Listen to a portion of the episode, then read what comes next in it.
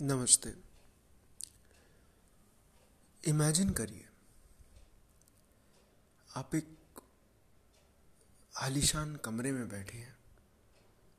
AC चल रहा है, बाहर बहुत गर्मी है, पर आप ठंडक में बैठे हैं। बड़ी ही आरामदायक सोफ़ा है जिस पर आप बैठे हैं अभी। आपके सामने एक टेबल रखी हुई है और उस टेबल के ऊपर एक ठंडा ठंडा, बड़ा ही सुंदर सा एक स्पंज रसगुल्ला सफ़ेद रंग का वहाँ रखा हुआ है कटोरी के अंदर। मुँह में पानी आ जाएगा। मेरे तो आ रहा है, अभी आ रहा है। ऐसा ही कुछ। एक साइकोलॉजिस्ट हैं, वॉल्टर मिशेल। 1990 में उन्होंने ये एक्सपेरिमेंट करा।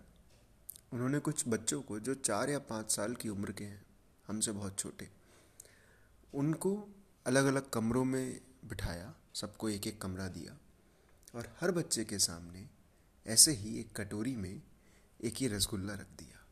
उन्होंने मार्शमेलो के साथ किया था, पर कोई बात नहीं, हम रसगुल्ला मान लेते हैं।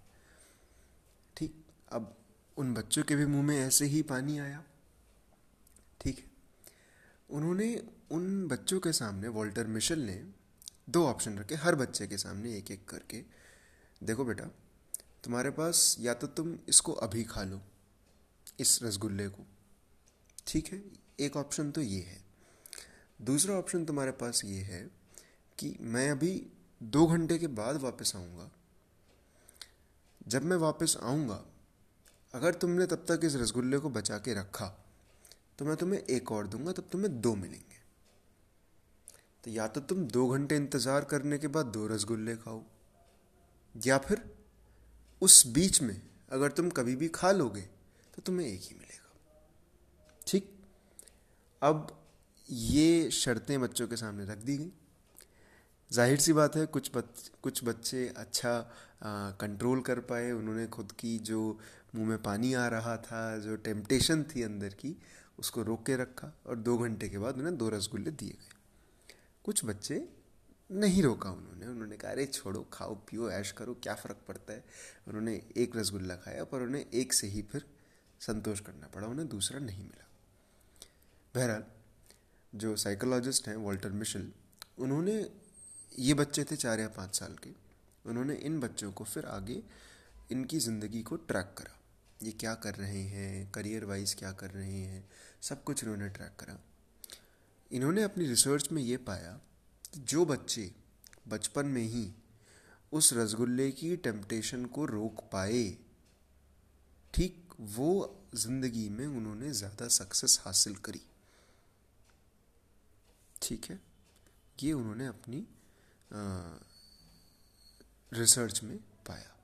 तो उन्होंने फिर ये कंक्लूज़न निकाला कि जितना हम इंस्टेंट ग्रेटिफिकेशन एक ये टर्म यूज़ करी कि जितना तुरंत मिलने वाला जो ये एक मज़ा होता है प्लेज़र होता है जितना हम इसको रोक पाएँगे उतना ही हम आ, अपना ज़िंदगी में और आगे बढ़ पाएँगे।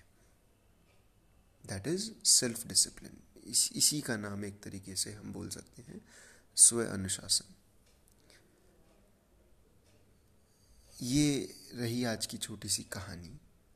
किंतु अगर इस पर थोड़ा विचार करें, मेरी ज़िंदगी में बहुत सारे स्पंज रसगुल्ले हैं।